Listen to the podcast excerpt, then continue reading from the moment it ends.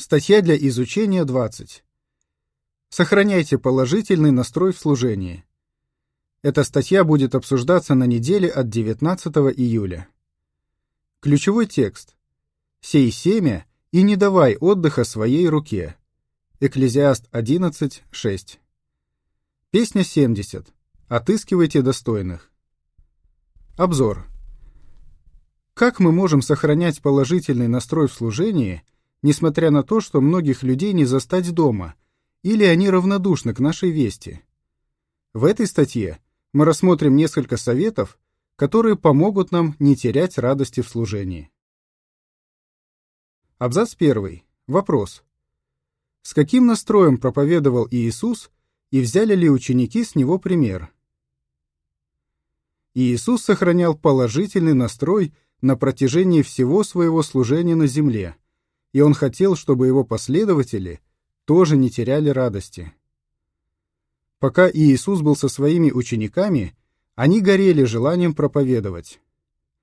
Однако, когда Иисуса схватили и убили, их энтузиазм угас. Поэтому, воскреснув, Иисус побудил их сосредоточиться на деле проповеди. И после того, как Он вознесся на небо, они проповедовали с таким рвением, что их враги возмущались. «Вы наполнили Иерусалим своим учением». Деяние 5, 28. Подпись к иллюстрации. После того, как Иисус вознесся на небо, его последователи ревностно проповедовали в Иерусалиме и за его пределами. Абзац 2. Вопрос. Как Иегова помогает христианам в деле проповеди? Делом проповеди, в котором участвовали христиане первого века, руководил Иисус, а Иегова помогал своим служителям его выполнять поэтому многие откликнулись на весть о царстве. Например, в Пятидесятницу 33 года нашей эры крестилось около трех тысяч человек, и число учеников продолжало стремительно расти. Но Иисус предсказал, что в последние дни дело проповеди приобретет еще больше размах. Абзацы 3 и 4. Вопрос. Почему в некоторых местах проповедовать труднее? Что мы обсудим в этой статье? Все мы стараемся положительно смотреть на служение. В одних странах это не требует особых усилий. Там так много желающих изучать Библию, что некоторым из них даже приходится ждать своей очереди. Но в других странах проповедовать непросто, потому что люди редко бывают дома, а те, кого можно застать, почти не интересуются Библией. Если вы живете там, где проповедовать нелегко, вам наверняка помогут советы из этой статьи. Мы обсудим, что делают некоторые братья и сестры, чтобы рассказать благую весть большему числу людей. Кроме того, мы поговорим о том, почему мы можем сохранять радость, независимо от того, слушают люди нашу весть или нет. Не теряйте радости, если встречаете в служении мало людей. Абзац 5. Вопрос. С какими трудностями сталкиваются многие братья и сестры? Многим братьям и сестрам все труднее застать людей дома. Некоторые возвещатели живут там, где много охраняемых зданий и жилых комплексов. Консьержи или охранники зачастую не разрешают входить в такие дома без приглашения жильцов. Другие возвещатели могут беспрепятственно проповедовать от двери к двери – но застает дома очень мало людей. А некоторые братья и сестры проповедуют в малонаселенной местности. Нередко они преодолевают большие расстояния в надежде поговорить хотя бы с одним человеком, да и то его может не оказаться дома. Если мы сталкиваемся с такими трудностями, нам нельзя сдаваться. Как преодолеть их и сделать служение более плодотворным? Абзац 6. Вопрос. Чем проповедники похожи на рыбаков? Иисус сравнил дело проповеди с ловлей рыбы. Бывает, что рыбак ничего не может поймать в течение нескольких дней, но он не сдается. Он меняет что-то в своем подходе. Время, место или способ ловли. Нечто подобное можем делать и мы в служении. Рассмотрим несколько советов. Абзац 7. Вопрос. Каким может быть результат, если мы проповедуем в разное время? Проповедуйте в разное время. Мы застанем больше людей, если будем проповедовать тогда, когда они, скорее всего, дома. Должны же они рано или поздно вернуться домой. Многие братья и сестры проповедуют днем или вечером, потому что именно в это время они встречают больше людей. Да и сами жильцы могут быть более расположены к разговору и никуда не спешат. Возможно, вам понравится метод, который использует старейшина по имени Дэвид. Когда он с напарником проповедует на участке, через час-два они вновь приходят туда, где никого не было дома. Он рассказывает. «Просто удивительно, сколько людей мы застаем со второй попытки». Сноска. Участвуя во всех видах служения, описанных в этой статье, возвещатели должны соблюдать действующие законы о защите персональных данных. Конец сноски. Абзац 8. Вопрос. Как слова из Экклезиаста 11.6 можно применить к нашему служению? Мы не должны сдаваться. Именно об этом напоминает ключевой текст нашей статьи. Прочитаем Экклезиаст 11, 6. «Утром сей семя, и до вечера не давай отдыха своей руке, потому что не знаешь, где оно взойдет, здесь или там, а может взойдет и то, и другое». Дэвид служит как раз с таким настроем. Вот какой случай с ним однажды произошел. В одном доме Дэвид никак не мог застать хозяев, но он не отчаивался — и вот, когда он пришел туда в очередной раз, дверь открыл мужчина. Тот с удовольствием поддержал разговор о Библии и сказал, «Я живу здесь почти восемь лет, и ко мне еще ни разу не приходили свидетели Иеговы». Дэвид поделился. «Вот что я заметил. Когда ты, наконец, застаешь людей, они часто положительно реагируют на нашу весть». Абзац девятый. Вопрос. Что сделали некоторые свидетели, чтобы поговорить с людьми, которых не застать дома? Проповедуйте в разных местах. Для того, чтобы встретить людей, которых не застать дома, некоторые свидетели стали проповедовать в других местах. К примеру, служение на улице или со стендами дает возможность поговорить с теми, кто живет в домах, где проповедовать не разрешается – также многие братья и сестры заметили, что в парках, на рынках и в деловых районах люди с большей охотой разговаривают с нами и берут литературу. Флайран, районный надзиратель из Боливии, рассказывает. «Мы проповедуем на рынках и в магазинах с часу до трех дня, когда продавцы обычно не так заняты. У нас бывает много хороших разговоров, и мы даже начинаем изучение Библии. Абзац 10. Вопрос. Какие еще способы вы можете использовать в служении? Проповедуйте разными способами. Предположим, вы неоднократно пытались застать человека дома. Вы приходили в разное время, но безуспешно. Есть ли другие возможности дать свидетельство этому человеку? Вот что говорит Катарина. Я пишу письма людям, с которыми не удалось поговорить, и рассказываю то, что сказала бы им лично. Чему нас это учит? Проповедуя на своем участке, старайтесь тем или иным способом дать свидетельство каждому человеку. Иллюстрации к абзацам с 7 по 10. Муж и жена проповедуют там, где людей трудно застать дома. Жилец первого дома – на работе – второго — в больнице, а третьего — в магазине. Супруги приходят к жильцу первого дома вечером. Жильца второго дома они встречают, когда проповедуют со стендом рядом с больницей. А жильцу третьего дома они звонят по телефону. Подпись к иллюстрации. Если людей трудно застать дома, проповедуйте в разное время, в разных местах и разными способами. Не теряйте радости, когда люди равнодушны к нашей вести. Абзац 11. Вопрос. Почему некоторые люди равнодушны к нашей вести? Некоторые люди равнодушны к нашей вести. Им не нужен ни Бог, ни Библия.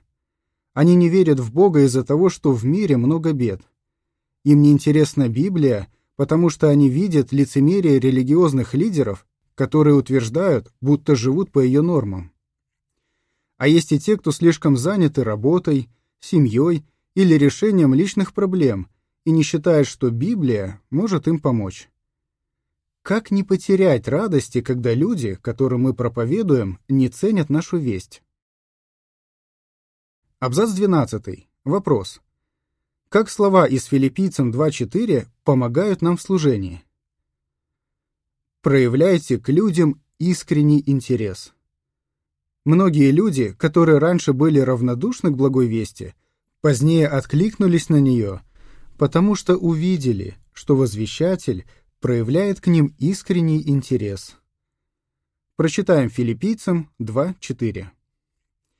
Заботясь не только о своих интересах, но и об интересах других. Дэвид, слова которого приводились ранее, делится. Если в служении мы начинаем с человеком разговор, и он говорит, что ему неинтересно, мы тут же убираем Библию и литературу в сумку и спрашиваем, можно поинтересоваться, почему. Люди чувствуют, когда они нам не безразличны. Они могут забыть, что именно мы сказали, но вряд ли забудут впечатление, которое мы оставили. Даже если собеседник не дает нам ничего сказать, наше дружелюбное поведение покажет, как мы к нему относимся. Абзац 13. Вопрос. Как можно приспосабливать нашу весть к потребностям каждого человека, с которым мы разговариваем? Мы проявляем к человеку искренний интерес, если приспосабливаем нашу весть к его потребностям. Допустим, вы заметили, что в доме есть ребенок. Почему бы тогда не обсудить с жильцом то, как библейские советы помогают в воспитании детей? Или то, как благодаря Библии семьи могут стать более счастливыми? Или, допустим, вы заметили на двери несколько замков. Тогда можно поговорить о том, что из-за роста преступности многие сегодня живут в страхе, и о том, что скоро эта проблема будет наконец решена. Какую бы тему вы ни затронули, постарайтесь показать собеседнику, как Библия может помочь лично ему. Катарина, о которой рассказывалось раньше, говорит – я напоминаю себе, как истина изменила мою жизнь к лучшему. Это помогает Катарине говорить с убежденностью, которая не остается незамеченной для ее собеседников. Абзац 14. Вопрос. Как, согласно притчам 27.17, напарники могут помогать друг другу в служении? Пользуйтесь помощью братьев и сестер. Апостол Павел объяснял Тимофею, как проповедовать и обучать людей истине. Он также побуждал Тимофея пользоваться этими знаниями, чтобы помогать другим христианам.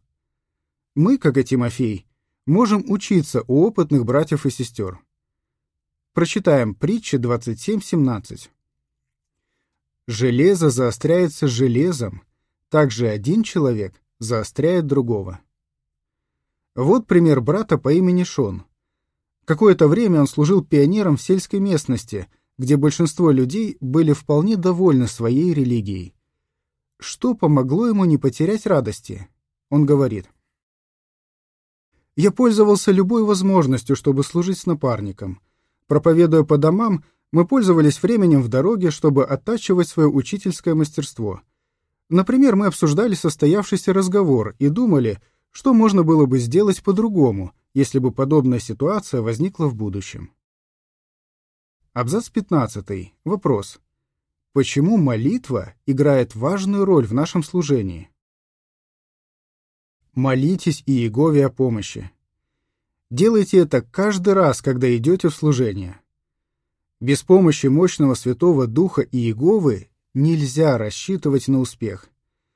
Когда вы просите Иегову помочь, ваша молитва должна быть конкретной.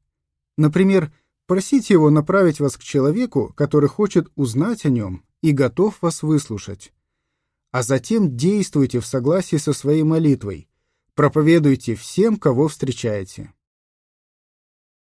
Абзац 16. Вопрос. Почему для плодотворного служения нужно хорошее личное изучение? Выделяйте время на личное изучение. Библия побуждает нас удостоверяться, в чем состоит добрая, желанная и совершенная воля Бога. Римлянам 12, 2. Чем больше мы уверены, что нашли истину о Боге, тем увереннее мы будем разговаривать с людьми в служении. Катарина делится. Какое-то время назад я поняла, что мне нужно укрепить веру в основные библейские учения. Поэтому я внимательно изучила доказательства того, что существует Творец, что Библия — это Слово Бога, и что у Иеговы сегодня есть организация. Благодаря личному изучению Катарина укрепила свою веру и стала испытывать больше радости в служении. Почему важно сохранять положительный настрой в служении? Абзац 17. Вопрос. Почему Иисус сохранял положительный настрой в служении? Иисус сохранял положительный настрой и продолжал проповедовать, хотя некоторые были равнодушны к его вести. Что ему в этом помогало? Он знал, насколько важно всем услышать истину, и хотел помочь как можно большему числу людей. Также он понимал, что некоторые из тех, кто был равнодушен к его вести, в конце концов ее примут. Вспомним пример его ближайших родственников. За все время служения Иисуса, а это три с половиной года, никто из его братьев не стал его учеником, однако после его воскресения они в него поверили. Абзац 18. Вопрос. Почему мы продолжаем проповедовать? Мы не знаем, кто в конце концов примет библейскую истину, которую мы проповедуем. Одним людям для этого требуется больше времени, чем другим. Даже те, кто не хотят нас слушать, но видят наше хорошее поведение и положительный настрой, со временем могут стать служителями Иеговы. Абзац 19. Вопрос о какой важной истине, записанной в 1 Коринфянам 3, стихах 6 и 7, нам важно помнить. Давайте помнить, хотя мы сажаем и поливаем семена истины, взращивает их Бог. Прочитаем 1 Коринфянам 3, стихи 6 и 7. «Я сажал, Аполлос поливал, но взращивал Бог, так что и сажающий, и поливающий — ничто, а все Бог, который взращивает. Вот что говорит брат по имени Гетахон, который служит в Эфиопии.